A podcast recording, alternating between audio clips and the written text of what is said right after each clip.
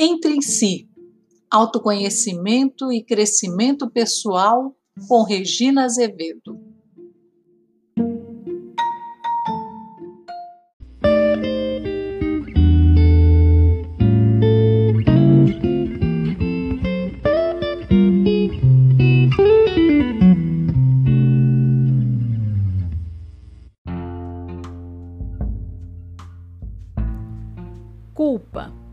Cruz que carrego. Rua Major Sertório, Centro Velho de São Paulo, sete e meia da noite. Mais propícia a cenário de filme policial americano classe B, a região comercial começa a dar espaço aos bizarros personagens da noite. Mendigos em suas camas de papelão disputam as melhores vagas na calçada bem como travestis e prostitutas demarcam, segundo seu próprio código de ética, seus pontos de trabalho. Enquanto as lojas se preparam para fechar suas portas, outro tipo de comércio está apenas começando. Durante essa transição, a convivência entre os comerciantes e transeuntes é natural e pacífica, embora alguns mais afoitos utilizem técnicas de vendas um tanto agressivas. Feliz e despreocupada, num balcão de fotos quase à beira da calçada, escolha um porta-retratos para emoldurar a expressão de alegria que envolve com ternura meu irmão e sua cria, o pequeno Vinícius. Examino alguns álbuns de fotografias, me ocupo dos preços, formas, acabamento, no melhor das projeções dos meus sonhos, sou abordada por um pedinte sujo, de aspecto doentio e infeliz, que murmura alguma coisa incompreensível. Como de costume, desvio o olhar e mecanicamente respondo com firmeza a um sonoro não, sem deixar brechas para prosseguir a conversa. Mas o rapaz insiste e captura minha atenção Observo compassivamente o farrapo humano, maltrapilho e imundo, de expressão amargurada. Um trocado, um vale-refeição, qualquer coisa que possa ser revertida em alimento, ele implora. Percebo que aquela alma também precisa ser alimentada urgentemente. Porém, me mantenho firme na disposição de negar ajuda. Não, me recuso firmemente a ser responsável pelo lixo social. Do caminho de casa aos lugares que comumente frequento, seja o shopping, a editora, o cinema habitual, sou abordada em média por umas 30 pessoas, entre pedintes e vendedores ambulantes. Constituem assim uma espécie de trapaceiros em potencial, todos ávidos por tomar de mim alguma migalha dos meus suados rendimentos. Anos atrás, eu me abria a cada proposta, julgava o mérito de cada questão e optava por abrir ou não a bolsa. Até o dia em que fui ameaçada por um pequeno delinquente de uns nove anos de idade que, tendo negado a sua esmola, repetiu o pedido de maneira mais convincente exibindo um pequeno estilete enferrujado que escondia na manga. Tia, me dá 10 reais, senão eu te furo. A partir de então, lacrei meu coração, bem como os vidros e as portas do carro, e me fechei às negociações. Nenhuma ajuda, minha caridade tem hora e endereço marcados através de trabalhos assistenciais voltados a pessoas que me deem algum mínimo retorno, como, por exemplo, a satisfação de acompanhar seus progressos pessoais. Mas confesso que a triste figura do mendigo visivelmente faminto pôs em xeque minha estrutura tão bem resolvida à luz da razão. Uma opressão no peito, um nó na garganta, o olhar perdido ao longe me fizeram reconhecer uma emoção até bem pouco por mim esquecida: a culpa. Sou da geração dos anos 80, de formação humanitarista, papo-cabeça, que defendia ideias socialistas apontando com o dedo para os flagelos criados pelo capitalismo selvagem. Eles, os porcos capitalistas, eram os culpados pela desigualdade entre os seres humanos, o fortalecimento do sistema de classes e o alargamento em proporções geométricas da base da pirâmide social. Até meus 21 anos, durante minha militância intelectual e pouca vivência, diga-se de passagem, a culpa era deles. Eu não tinha a menor participação. Recentemente, através de uma prática terapêutica, a terapia da linha do tempo, pude observar o quanto escamoteei minha culpa ao longo dos anos. Apesar da formação católica, nunca engoli a ideia do pecado originado pela maçã, aliás, uma das minhas frutas prediletas. Optei muito cedo por não carregar os pecados do mundo, fossem esses originais ou não. Mais tarde, através das correntes espiritualistas, abracei fortemente a ideia de que todo ser humano age sempre de acordo com a plenitude de sua capacidade e conhecimento, fazendo o seu melhor a cada momento. Isso veio reforçar a ideia de que somos todos inocentes até prova em contrário. Minha máxima culpa não se refere propriamente a algo terrível que eu tenha feito a alguém. Reflete antes alguma coisa triste envolvendo pessoas queridas que não souberam entender minha afeição. Para não me sentir magoada, geralmente opto por me sentir culpada. Ah, bem que eu poderia ter sido mais compreensiva, ter feito mais isso ou aquilo, ter agido assim ou assado. Mas a culpa existe ali bem escondida entre tantos sentimentos inúteis. Culpar-se pelos erros dos outros e as misérias do mundo é prática bastante comum parece que nos reconfortamos ao nos sentir pelo menos um pouco culpados. Como se tivéssemos de arcar com a parte da culpa humana arquetípica para fazer parte da grande pecadora irmandade judaico-cristã. A imagem do Deus vingativo, onipresente e onisciente, que a todos pune, paira como um raio, pronto a ser disparado sobre nossas cabeças a qualquer momento. Culpa é doença relacionada ao passado. Você só se sente culpado por algo que já fez. Por isso, como ressalta o terapeuta americano Wayne Dyer, é um sentimento absolutamente inútil, uma vez que nos imobiliza no presente por alguma coisa que já aconteceu e não poderá ser mudada, não importa quanto culpado você se sinta. Segundo Dyer, dois caminhos básicos nos conduzem à culpa: o aprendizado durante a infância, a chamada culpa residual, ou a autoimposição na idade adulta, quando se infringe um código que nos dispusemos a cumprir. A culpa residual advém da manipulação dos adultos na tentativa de controlar o comportamento infantil. A velha piada da diferença entre a mãe italiana e a mãe judia, enquanto a primeira ordena come senão eu te mato, a segunda dramatiza come senão eu me mato. Essa piada satiriza uma das práticas mais comuns de negociação entre pais e filhos, resultando em padrões de culpa que serão arrastados por toda a vida. Mais tarde, por associação, o indivíduo sente-se culpado toda vez que se defronta e contraria algum tipo de autoridade que substitui a figura dos pais, como o patrão, por exemplo, ou as instituições, a igreja, o grupo de amigos, a esposa. Uma amiga recorda uma cena de infância bastante comum. Certo dia em que a classe toda estava em polvorosa, ela soltou um berro bem estridente no momento que o professor mais chato da escola entrava na aula. Quem gritou? perguntou o rapaz, com os óculos apoiados no focinho feroz.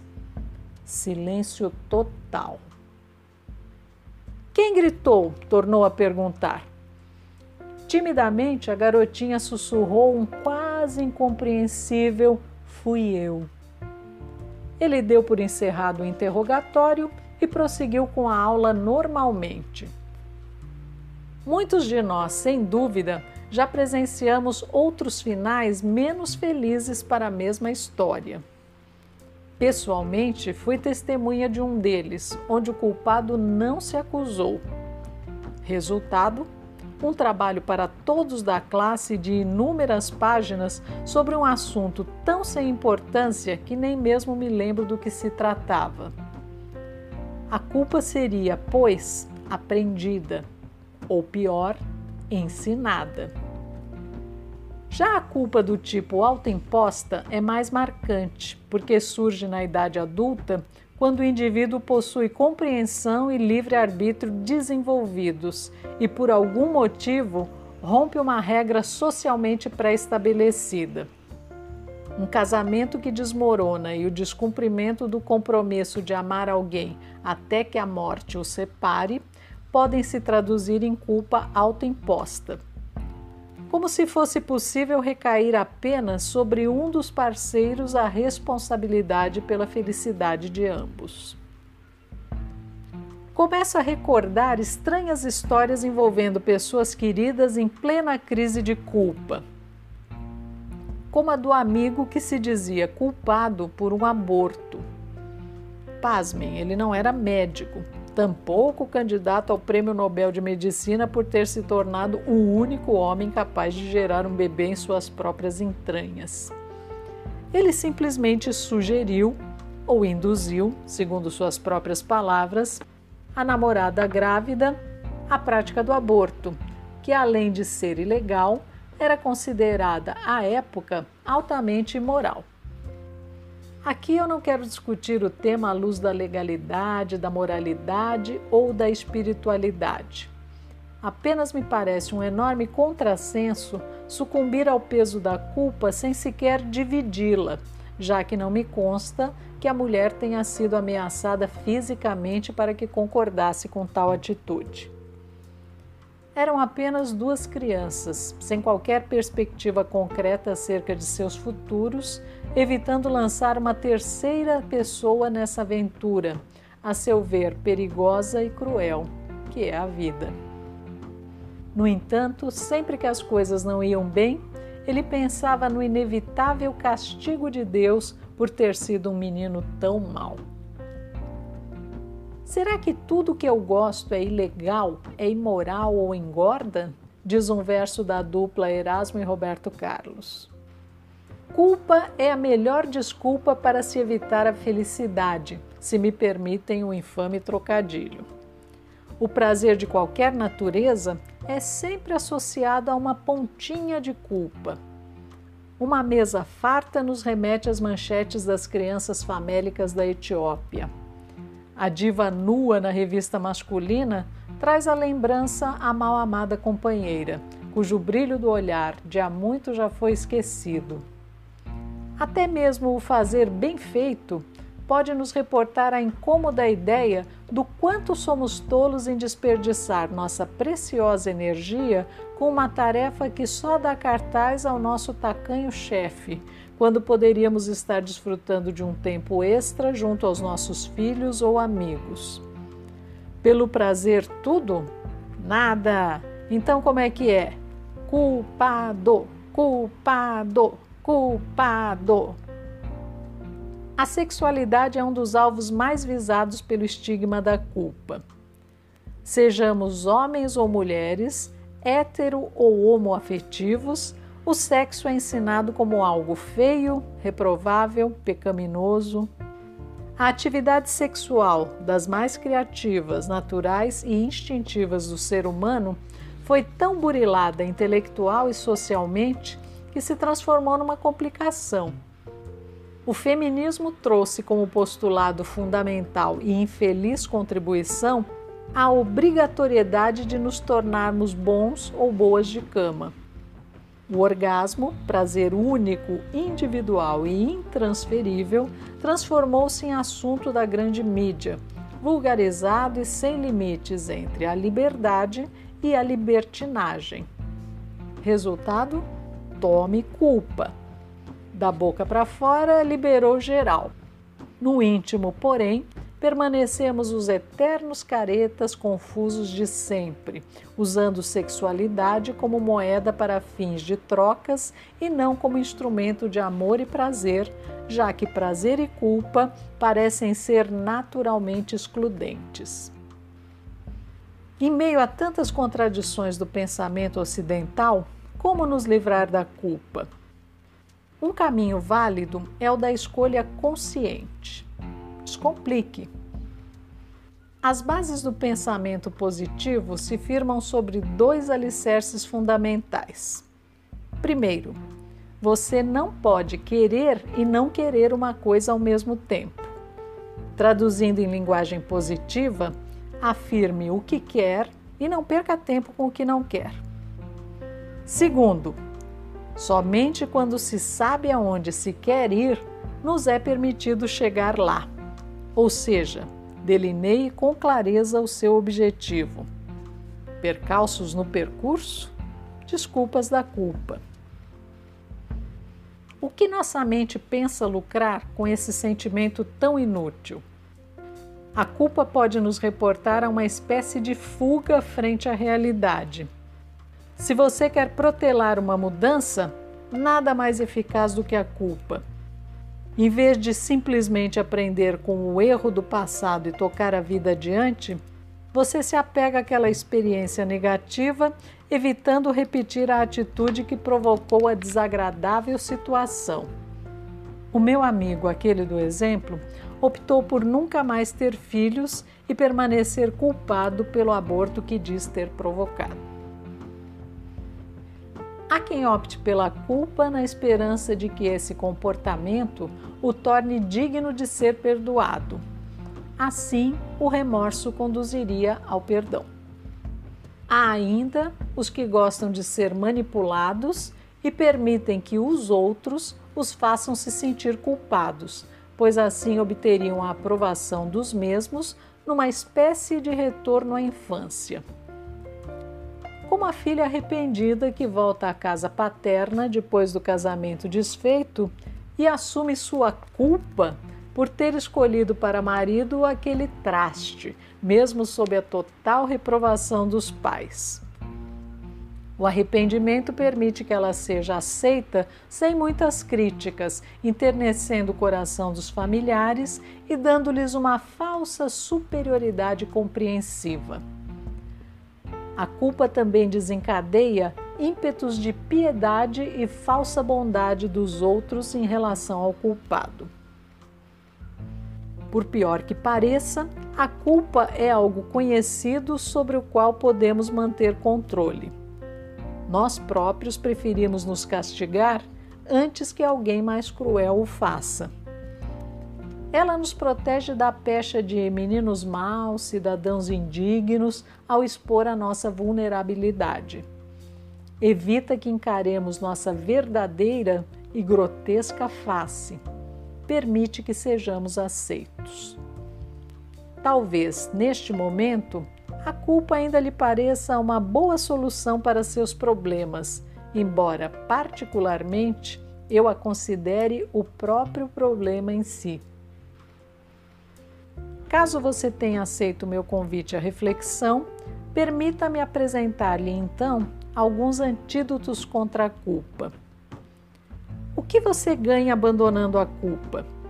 Em primeiro lugar, ganha autonomia para agir segundo sua própria vontade e tentar novos caminhos, mesmo que a trilha se inicie através de experiências semelhantes a algum fato mal sucedido no passado. Outra boa recompensa consiste em se ver livre da manipulação dos outros, aprendendo a ressignificar certos comportamentos. Como uma amiga que disse ter aprendido a não sentir a mínima culpa ao ter sua carona recusada pela tia idosa, que mora com ela e prefere caminhar três quadras para receber sua aposentadoria. Mesmo que em casa a tia venha eventualmente a se fazer de vítima, a sobrinha zelosa não se sente mais responsável pela recusa da tia. Descortinar o denso véu da culpa nos permite ver com mais clareza a realidade à nossa volta e amplia nosso poder de decisão, deixando de lado as limitações. Permite ainda uma revisão criteriosa de seu sistema de valores, revelando traços da sua personalidade até então não observados e que podem ser mudados caso você não goste deles tira um peso enorme dos nossos ombros, nos conduz ao exercício da escolha. Permite-nos agir com leveza, alegria e prazer, tornando-nos pessoas mais agradáveis de se conviver. Reexamino minhas culpas e vislumbro o que de bom realizei após as atitudes que me causaram esse incômodo sentimento. Não fui a tão sonhada advogada como muito desejava meu pai, mas faço com amor o meu trabalho e empenho sempre o meu melhor neste ofício de reunir letras, palavras e ideias. Não sou a profissional famosa da qual alguns de meus amigos almejavam se orgulhar, sou apenas a jornalista que se ocupa em buscar ferramentas para bem viver e deixar viver.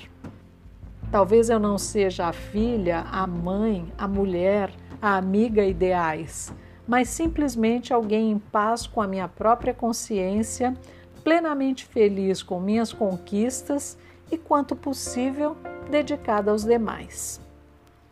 O simples ser humano, neste eterno aprendizado de perdoar-se e de perdoar, de errar e superar os erros, e de continuar sempre com toda alegria e vontade de viver possíveis. Eu me coloco ao largo dos julgamentos, relaxo, deixo a vida acontecer. Meu veredito? Inocente, sempre.